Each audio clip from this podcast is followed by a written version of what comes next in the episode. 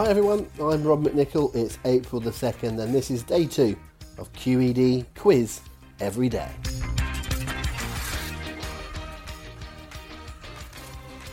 If this is your first download of the podcast, I recommend going back to yesterday and hearing day one's first 10 questions, for which we will shortly have the answers coming up today. And from now on, the general format is going to be the same each day. We'll start by going over the answers to yesterday's question, and then a brand new set of 10 will be set for you, with those answers following in tomorrow's episode, and so on. A reminder that if you want to get in touch, please do. Uh, we are quizeverydaypod at gmail.com uh, or you can find us at QED Quiz on Twitter. Please, though, send general feedback, suggestions, requests, all that kind of thing, but don't send me answers. This is only a bit of fun, it's not a competition, and I'm certainly not going to mark your work and send it all back to you. Um, okay, let's do the answers from yesterday then. Uh, well, since it was April Fool's Day, we did a, question, uh, a set of questions based on the word fool. And we started off with number one for which course of a meal would you eat a fool? Well, you can have strawberry fool, gooseberry fool, that kind of thing. It's a dessert. So, dessert, sweet, anything of those uh, uh, sort of things. Afters, call it what you will, but uh, very much the, uh, the dessert portion of your meal. Number two, foolscap uh, is the size of paper. The number three, the two grave diggers at the start of Act Five, Scene One, appear in the Shakespeare play Hamlet. Uh, the group at number four, who had a top 10 hit in 1989 with Fool's Gold, uh, were the Stone Roses. Number five, this is perhaps the first real tricky one. The correct term for what we commonly refer to as Fool's Gold, it has the formula FeS2, is called pyrite. That's what you were looking for there, pyrite. Uh, number five, we're on. No, that was number five. Number six, according to the expression, a fool and his money are soon parted. That's number six. The answer is money.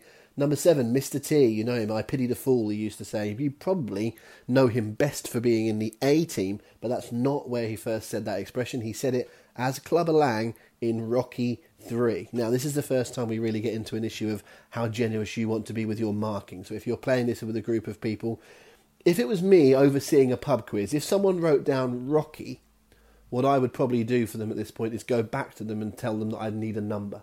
Now, if I'd have said in the question, oh, I need a number, then you clearly know it's not the A team because it's not the A team three, is it? So I, in a pub quiz, would probably have seen them put Rocky, gone to the team and say, can you give me a specific? And if they get it, if they then put Rocky four, I probably wouldn't give them a point. Uh, I, I would want Rocky three. However, you may feel that saying Rocky, as in the Rocky series, is enough. It's entirely on you that one. So Rocky three is the answer. You decide how picky you want to be on giving them uh, a point or not. Number eight, what character is played by Sue Holderness in Only Fools and Horses? It's Marlene, as in Marlene and Boyce. So Marlene Boyce would be her full name, but as I said yesterday, as far as I'm concerned, Marlene would be enough for the point there. Uh, what nationality are the band The Cardigans, who had a 1996 hit with Lovefool? They are from Sweden. Swedish is the answer. And looking for another country at number 10, the ICAO code for the airport at Libreville, we said is FOOL.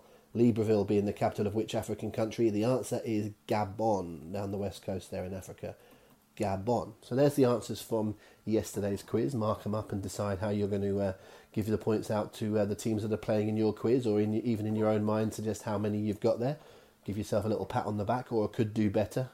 See me in red ink, whatever it may be that uh, you need to do, and we'll move straight on to today's 10 questions. Now, we're going to be doing these from time to time, what I call a connections round. Listen, I didn't come up with this. This is not, again, me reinventing the wheel, but it's one of my favourite types of rounds. Basically, we start with question number 10. Question number 10 is what is the connection between the answers of questions 1 to 9? So I'm going to give you nine questions here. Once you've got the answers, you should look at the, uh, the answers that you've written down or, or come up with in your head, however you're doing these, and have a little look through them and see if you can find a connection generally speaking, there is only ever one connection for this. Sometimes, if someone can prove to me that all nine of their answers uh, do have a specific connection, I might give them a point. But I think that's only happened once in the several hundred quizzes that I've done. So, generally speaking, my uh, connection is the connection. So, let's have a go.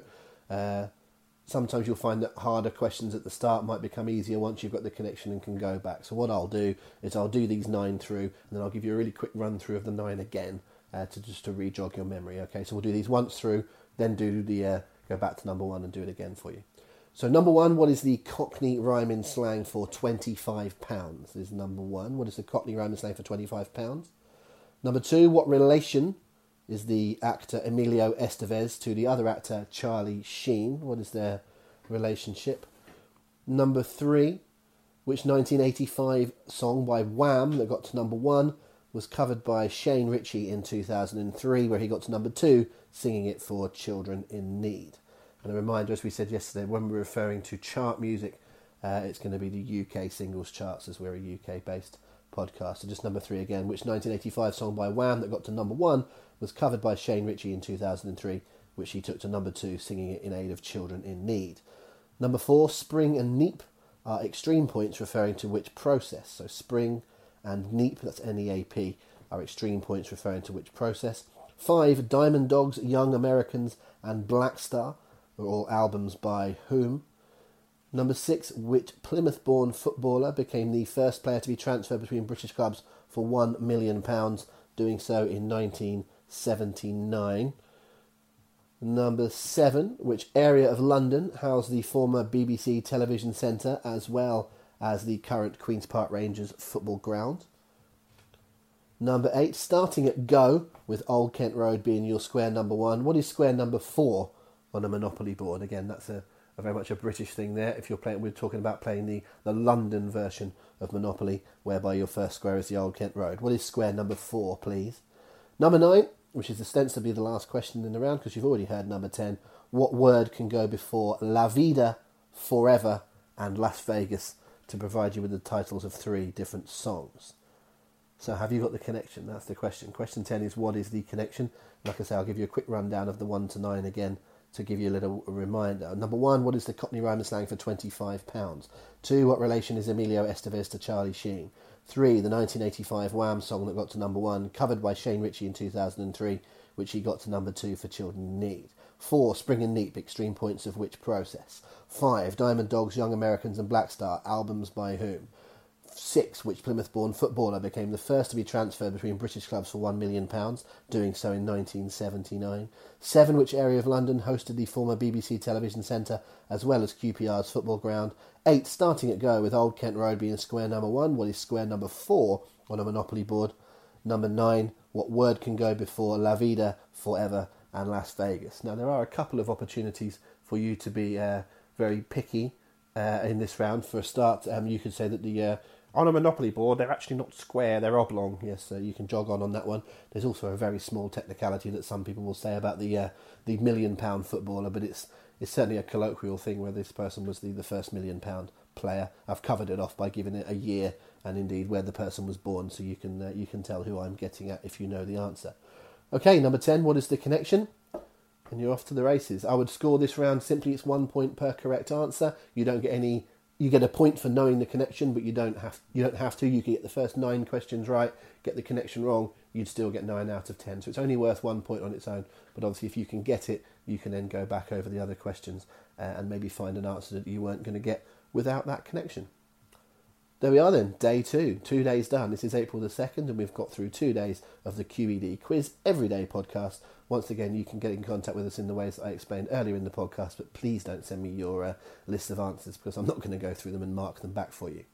These answers will be available in tomorrow's podcast. So on April the 3rd, we'll have our day three podcast, and it'll be the same format as today. The answers from today's quiz, the connections round, and then a brand new set of 10 for you to enjoy. So, thank you very much. Hope you've enjoyed today's short podcast. See you again tomorrow for day three. Happy quizzing.